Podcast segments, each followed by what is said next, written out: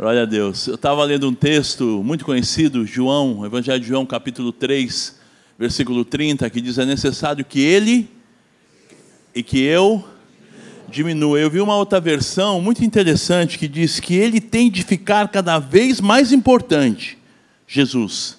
Ele tem que ficar cada vez mais importante, e eu, menos importante. É, que a honra, a glória e o louvor seja dele é tudo para Ele, é tudo sobre Ele, não é nada sobre a gente. Né? O louvor foi tão gostoso, eu poderia, né, vamos fazer um apelo e já vamos para casa. Mas eu creio que Deus tem algo especial para falar ao nosso coração, no nome de Jesus. Vamos orar?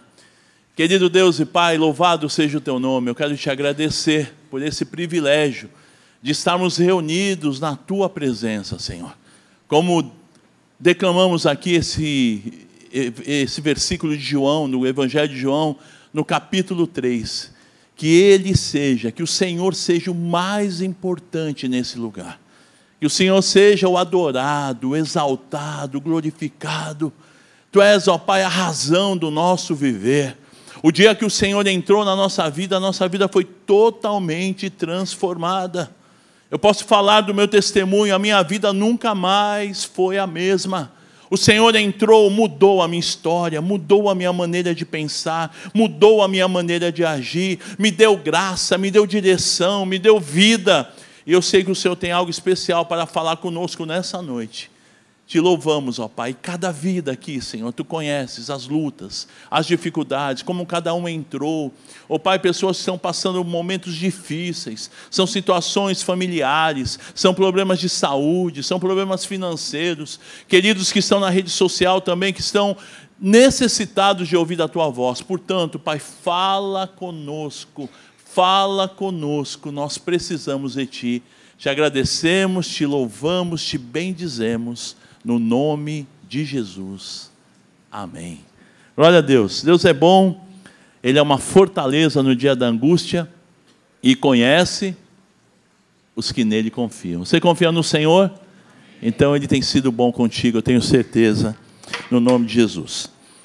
Vou pegar uma aguinha aqui. Nessa semana, já nesse período, a gente tem lido Salmos, o livro de Salmos, e eu estava lendo o Salmos nessa semana e abriu muito o meu coração, mexeu muito comigo, o Salmo 123. Um salmo especial, quatro versículos, salmo pequeno. Mas Deus falou, parece que a, as letras saltaram da Bíblia quando eu li esse salmo. E foi tremendo. Projeto Conhecer a Deus, nós lemos três capítulos por dia, como o pastor citou. Lá no, nas nossas redes sociais, no Instagram, no Facebook, tem a tabelinha.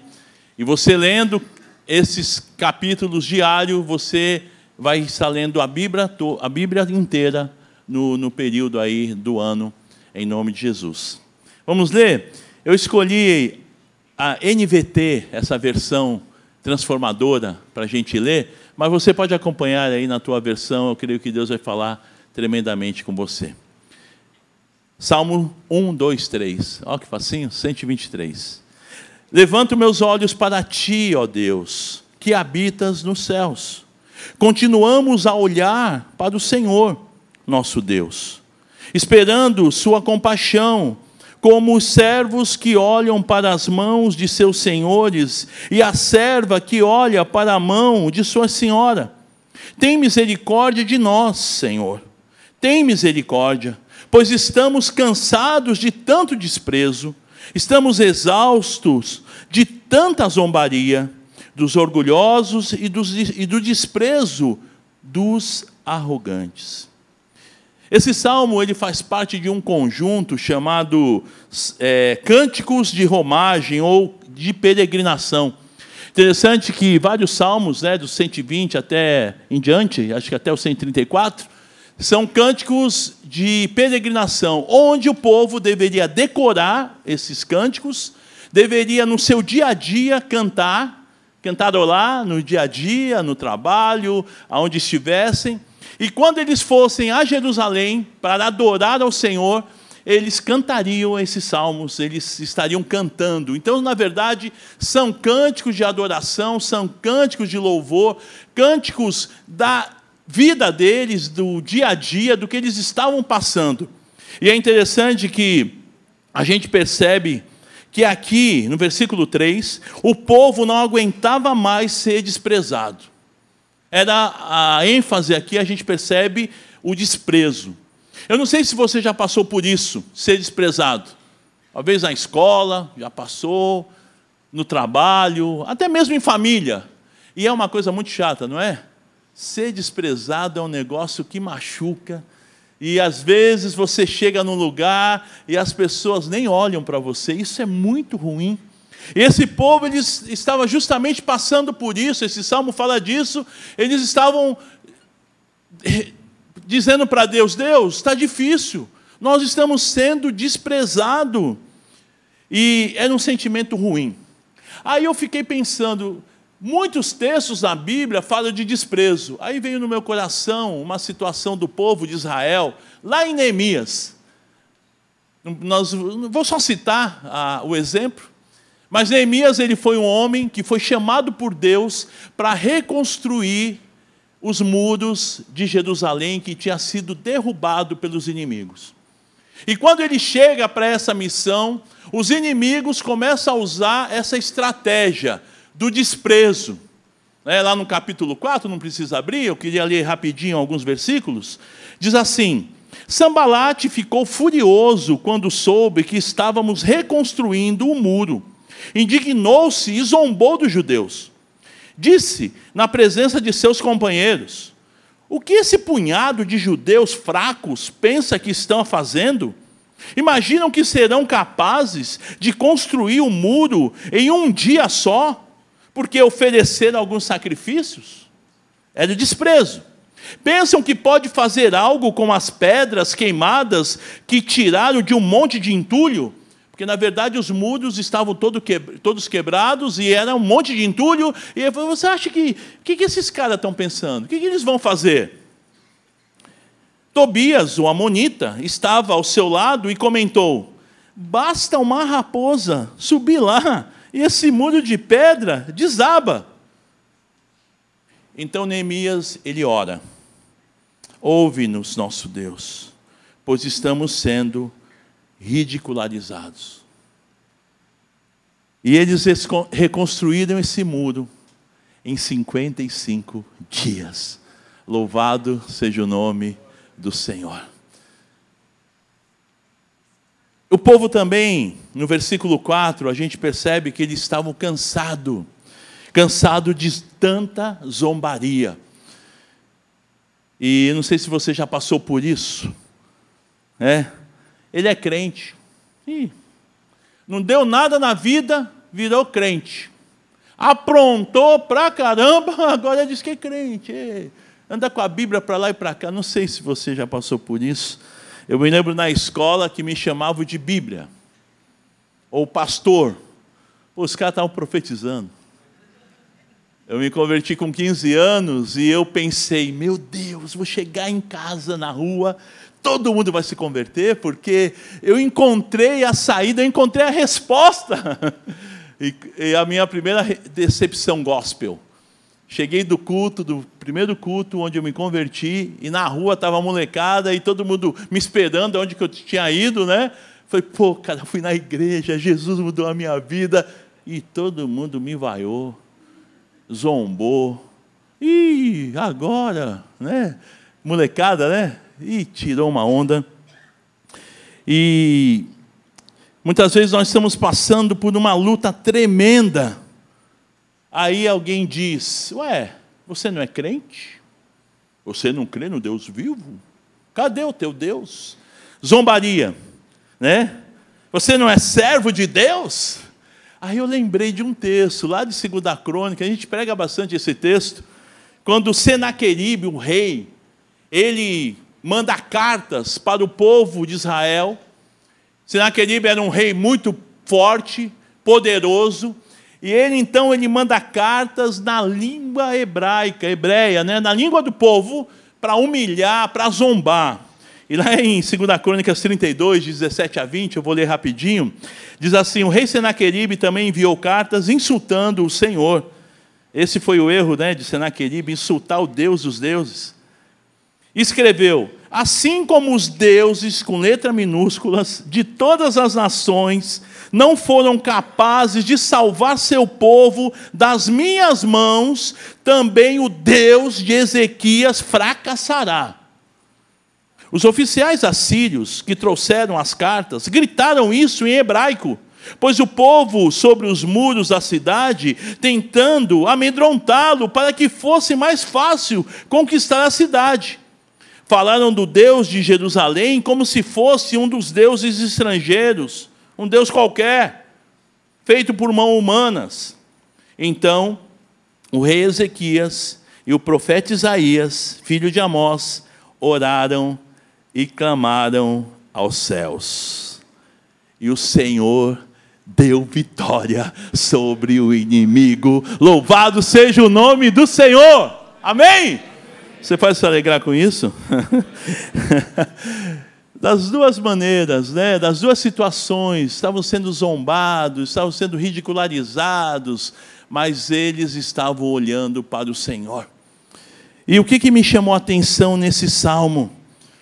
Lá em Hebreus capítulo 2, versículo 2, 12.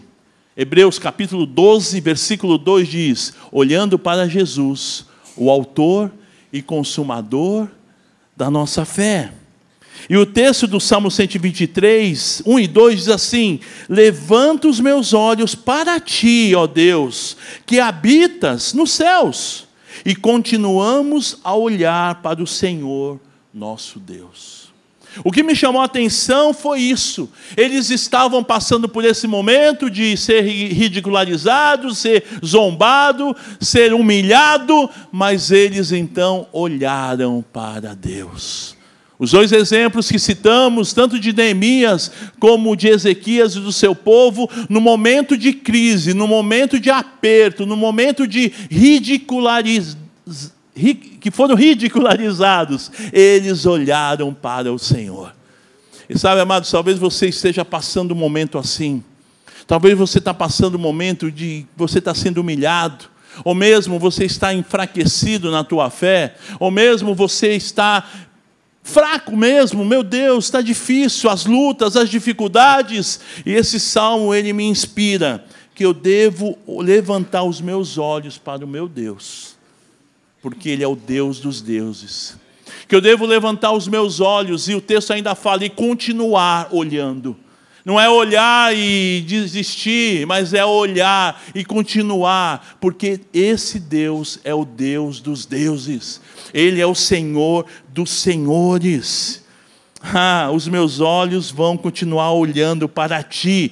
Fala de perseverança. E nós temos ouvido muito na igreja, nesses dias, sobre perseverança, sobre perseverar, não parar, é olhando e olhando.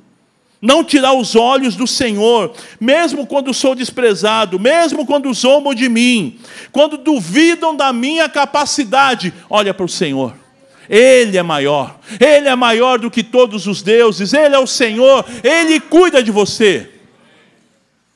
Eu passei uma, uma situação muito interessante, eu já contei aqui, mas me chamou a atenção porque foi bem parecido com a situação dos Salmos.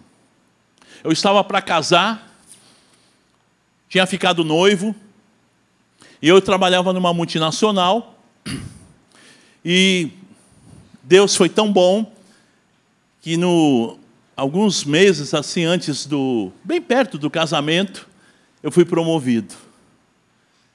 E eu ia passar um período de teste. E o meu colega de trabalho, irmão em Cristo, ele chegou para mim num dia e falou assim: "Você não vai ter condições. Você não tem condições. Essa função não é para você." você é desligado, você não vai, não vai dar. Imagina como eu fiquei. Desanimado, triste, angustiado. e o pior, ele foi falar com a minha noiva. Safado, sem vergonha. Chegou para minha noiva, ó, oh, você sabia? O Luizão vai ser demitido. E a minha noiva veio desesperada. Bem, você vai ser demitido? E eu, né, com um ar de sempre alegre, gozador, ó, ninguém me falou nada ainda. Não recebi nenhum, nenhum recado. Mas eu sabia que tinha sido meu amigo. Meu amigo. Ele é meu amigo mesmo.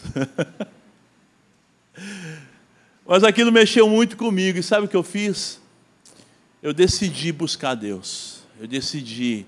Não é porque eu sou espiritual, não, viu, irmãos? Pelo contrário, é porque aquilo que ele falou é verdade. Eu falei, não, ele tem razão, então eu vou pedir ajuda para aquele que é poderoso.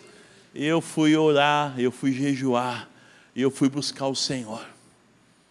E Deus foi tão tremendo que Ele me deu uma graça, uma sabedoria, e eu me dei muito bem naquele setor.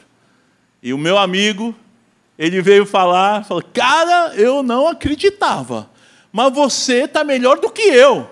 Ele é bem humilde, né? Você se, se, olha, você se deu muito bem. E eu falei para ele, pô, queridão, foi Jesus. Posso te dizer que foi o Senhor na minha vida.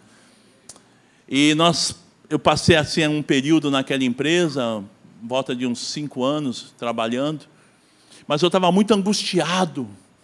Eu achava que era a pressão, porque multinacional, eles, né, é uma empresa boa, paga muito bem, mas eles te sugam só para você ter ideia, no meu primeiro ano de casado, eu esqueci o aniversário da minha esposa. Minha esposa faz aniversário dia 18 de dezembro.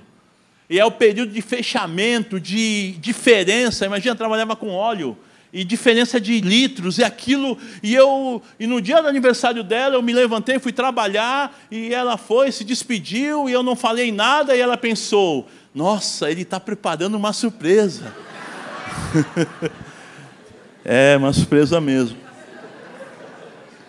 Ela me ligou durante o dia, né? Ela me ligou durante o dia e eu estava assim, na loucura. Né? Uma semana antes do Natal eu tinha que entregar os relatórios. Eu falei, bem, eu não posso falar porque está muito complicado aqui. Em casa a gente conversa. Aí ela falou, nossa, vai ser uma surpresa boa. Que legal!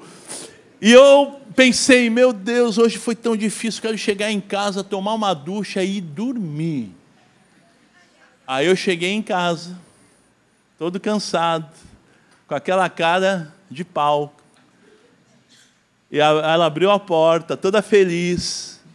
E de repente, mulher é muito difícil de entender. Estava tudo bem quando eu saí de casa. De repente, o bico Bum. E eu falei, o que, que eu fiz? O que, que eu não fiz, né? e aí ela falou, quero ir na casa da minha mãe. Era o último lugar que eu queria ir. minha sogra é uma benção, mas está muito cansada. Mas como dizer não para aquele bicão? Ah, até rimou. E nós fomos. Eu morava no Gonzaga, a minha sogra na, no Imbaré. Nós fomos a pé. Imagina um silêncio sepulcral, de sepulcro. E ela do meu lado, nem a mão ela queria me dar. Nós estávamos 12, olha ela ali. Tá rindo, né?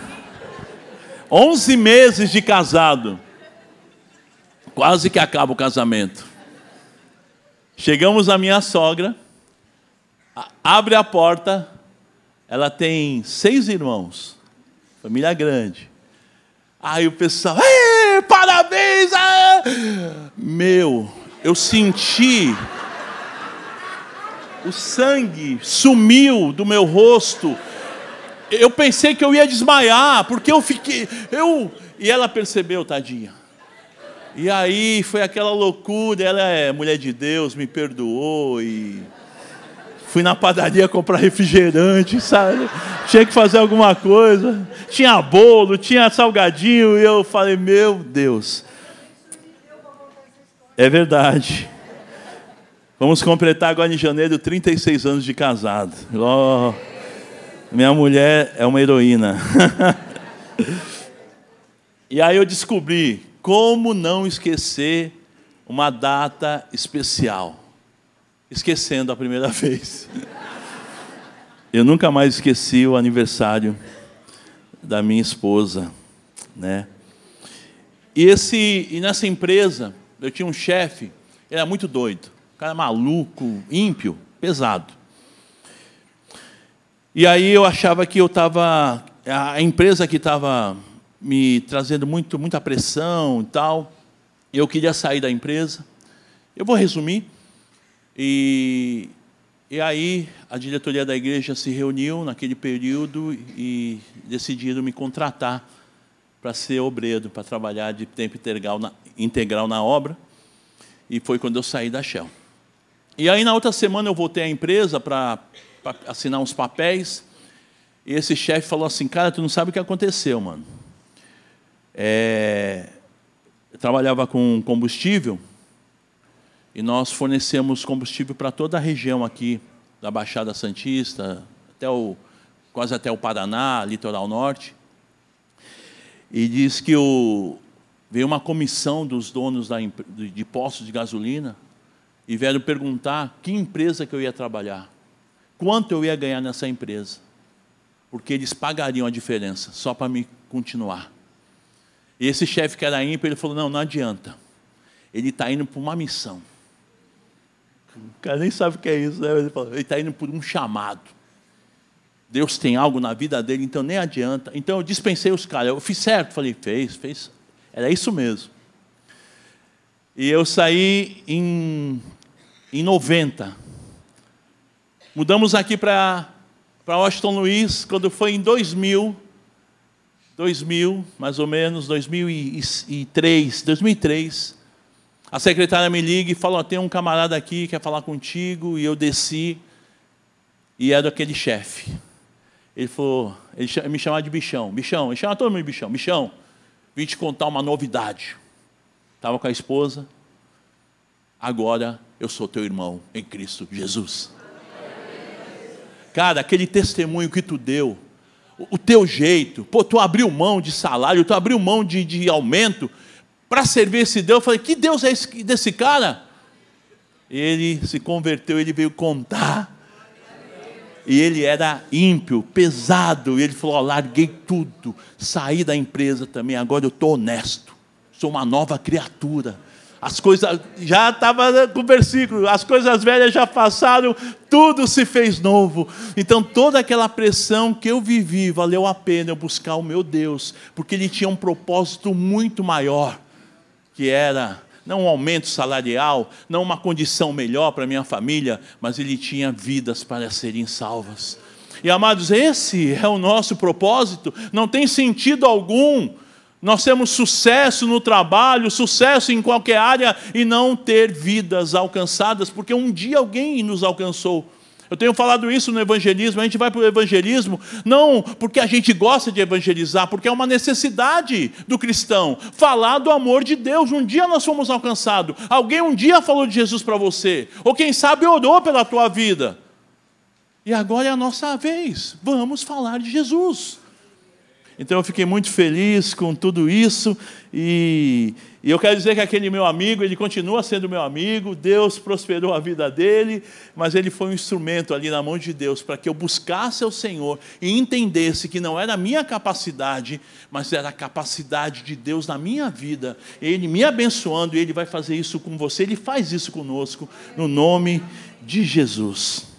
Agora, no versículo 2, na parte B desse texto, me chamou muita atenção, porque eu achei interessante isso, que ele fala assim: nas mãos dos seus senhores e os olhos é o início, né? Como os olhos dos servos estão fitos nas mãos dos seus senhores, e os olhos das servas nas, nas mãos das suas senhoras, assim os nossos olhos estão fitos ou estão colocados em ti. E eu fui pesquisar o que, é isso, o que, que significa isso. Interessante que no passado, o amo, né, ou o senhor dos escravos, eles se comunicavam com as mãos. Eles não comunicavam verbalmente, eles não falavam com os escravos, eles comunicavam o que eles queriam. Então os escravos, os servos, eles olhavam para as mãos dos seus senhores, esperando o que eles deveriam fazer. E aí eu fiquei pensando que da mesma forma, o Senhor, nós que somos servos do Senhor, o Senhor estende as mãos para dirigir a tua vida, para dirigir a tua família. O mesmo Senhor, Ele estende as mãos para prover no teu lar, na vida da tua esposa, dos teus filhos, um Deus de provisão, com as suas mãos Ele faz isso. E também Ele, ele estende as mãos para proteger a nossa vida proteger os nossos filhos, proteger os nossos netos, proteger o nosso ministério. É um Deus que está com as mãos estendidas para nos proteger. Eu entendi também que o Senhor, Ele estende as mãos para consolar nos momentos de tristeza, momentos de perdas, momentos de angústias, momentos de decepções. O Senhor vem com as mãos estendidas para nos consolar. E também com as mãos, o Senhor ele vem nos abraçar naquele momento que está difícil. E o Senhor ele nos abraça. Então aqui o salmista está falando, Senhor, nós estamos olhando para o Senhor, para o céu, e vamos continuar olhando para Ti, porque como o servo, ele olha para as mãos do escravo, ao contrário, né? Assim como o escravo olha para a mão dos seus servos, nós estamos olhando para as Tuas mãos. Nós precisamos da proteção, nós precisamos do consolo, nós precisamos do abraço. E da mesma forma, a mão do Senhor, Ele também corrige quando erramos e quando falhamos.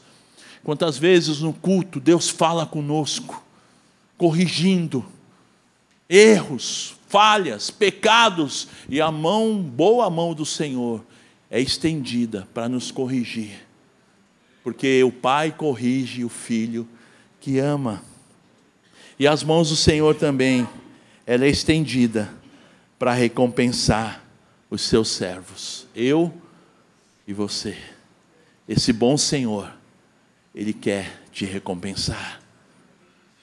É da natureza de Deus te abençoar, fazer milagres na tua vida, abrir portas que você não consegue abrir fechar portas que você pensa que são boas, mas Ele fecha para você não cair numa armadilha. Esse bom Deus, esse bom Senhor, Ele cuida de nós. Louvado seja o nome do Senhor. Eu queria partir para o final com um desafio. O nosso desafio é fazer a vontade de Deus, porque a vontade de Deus ela é boa, perfeita e agradável. Eu estava lembrando de, uma, de um texto lá de Atos 26, quando Saulo, que se torna o um apóstolo Paulo, ele tem um encontro com Jesus. Versículo 14, Atos 26, 14 diz assim: Caindo nós todos por terra, havia uma, era uma, um grupo, né, estavam a cavalo, ouvi uma voz que me falava, em língua hebraica dizia: Saulo, Saulo, por que me persegues? Dura coisa te é recalcitrar contra os aguilhões. E eu fui estudar porque esse texto sempre me intrigou. É, já há algum tempo eu estudei, mas me intrigava quando eu era novo convertido. O que é recalcitrar contra os aguilhões? E para aquela cultura, para aquele momento, era, uma, era um palavreado fácil de entender. O aguilhão era aquele ferro que enterrava, né, cutucava o animal, o animal ir mais rápido. E recalcitrar é não não desejar aquilo, é lutar contra aquilo, é ser teimoso. E quando Paulo, Saulo, tem um encontro com Jesus, Jesus está falando o seguinte: ó, Saulo, Saulo, você está me perseguindo. Isso é, isso é lindo, né? Porque quando alguém persegue a gente, o Senhor Jesus se coloca na frente e ele nos defende. Porque você está me perseguindo. E eu fico imaginando que quando Saulo estava aprovando a morte do primeiro Marte, Estevão, lá no livro de Atos, capítulo 7, ele ficou muito intrigado com aquilo. Porque ele viu muitos homens e mulheres serem mortos. Mas ele viu um camarada sendo morto de uma forma totalmente diferente. Ele não clamou por vida, ele não chorou por vida. Pelo contrário, ele pediu perdão, Senhor, como o Senhor Jesus fez. Senhor, perdoa, porque eles não sabem o que estão fazendo. E mais ainda, ele olhou para o céu, ele viu os céus abertos e viu o Senhor Jesus assentado. E imagina o olhar daquele homem, como que um homem que vai ser apedrejado até a morte pode estar com esse olhar. Ele não estava com olhar de medo, ele não estava com olhar de terror, mas ele estava olhando o céu. Imagina você olhando Jesus assentado. E isso intrigou Saulo. O Senhor Jesus já estava tocando na vida de Saulo. Por que você está sendo desobediente, Saulo? Saulo, por quê? Eu tenho algo para você. O testemunho daquele homem certamente mexeu com a vida de Saulo. Mas Paulo se torna, né, então, um grande apóstolo que nós conhecemos que escreveu mais da metade do Novo Testamento, mas ele estava lutando para não fazer a vontade de Deus. Então, o primeiro desafio, não resista, não resista ao Senhor. Ele tem o melhor para a tua vida. Não resista. Não resista. Ele tem coisas grandes para você. A vontade de Deus ela é boa, perfeita e agradável. Segundo desafio, olhe e continue olhando para Jesus. Não se distraia. Quando Pedro anda pelas águas, ele vai olhando para Jesus, mas no momento que ele distraiu, ele afundou. Não se distraia. Olhe para Jesus. Olhe para Jesus. Olhe para o alto, para o Autor e Consumador da nossa fé. Continue olhando. Persevere. Não permita que o desprezo, que a zombaria te distraia de olhar para Jesus. Ele tem a saída, Ele tem a vitória, Ele tem a bênção. Ele é o Senhor. Amém? Continue olhando para Jesus, né? Como diz o Adam, continue nadando, não para, continua nadando, continua olhando para Jesus. Em terceiro lugar, terceiro desafio, confie totalmente nas mãos desse Deus. É Ele quem te dirige, é Ele quem provê, é Ele quem protege, é Ele quem consola, é Ele quem abraça, é Ele quem corrige, é Ele quem recompensa os seus servos. Ele te recompensa. Amém? Falar para quem está do seu lado, Ele te recompensa. Louvado seja o nome do Senhor.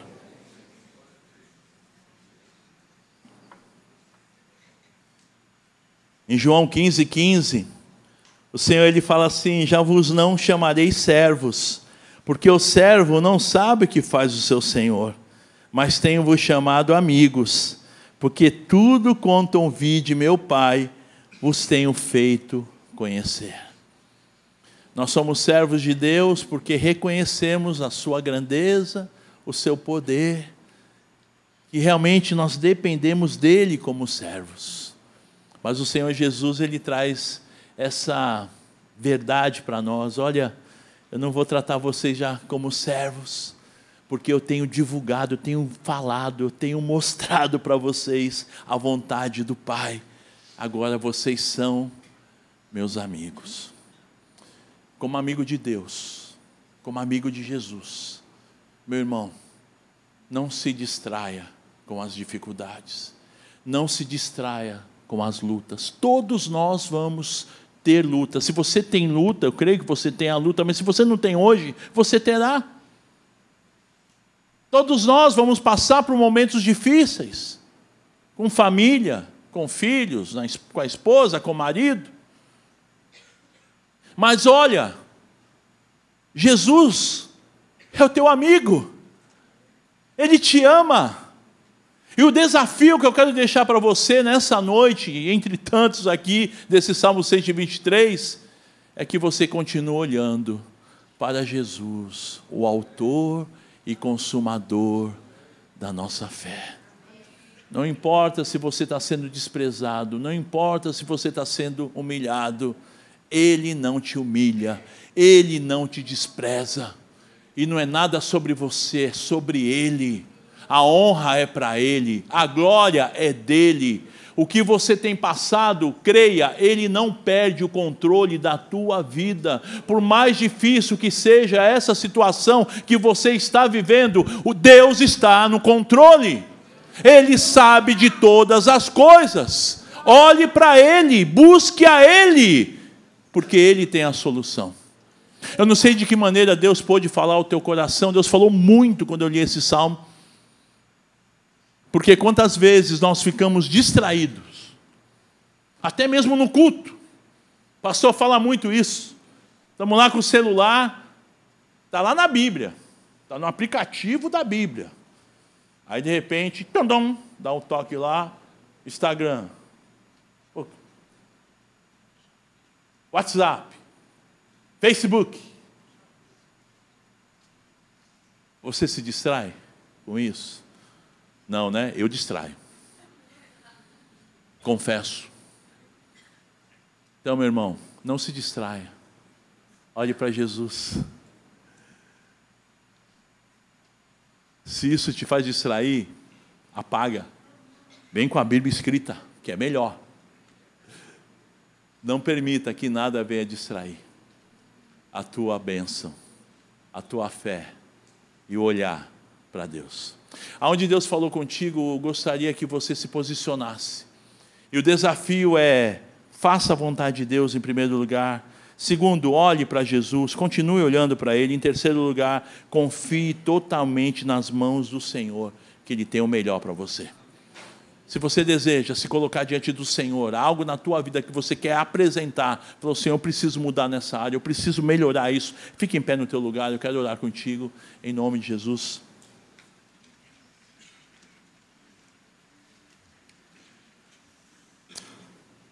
Vamos fazer o seguinte, vamos repetir uma oração juntos? Diga assim, querido Deus e Pai, nessa noite, eu estou sendo desafiado, primeiro, a fazer a tua vontade, segundo, continuar olhando para o Senhor, e em terceiro lugar, confiar totalmente nas tuas mãos, porque o Senhor não brinca com a gente. O Senhor não erra. O Senhor não falha. O Senhor tem o melhor para a minha vida. Me ajuda, Senhor, a confiar totalmente no Senhor. Eu te peço isso. Eu te agradeço no nome de Jesus. Amém. Glória a Deus. Glória a Jesus. Aplauda o Senhor. A Ele toda a honra, toda a glória todo louvor.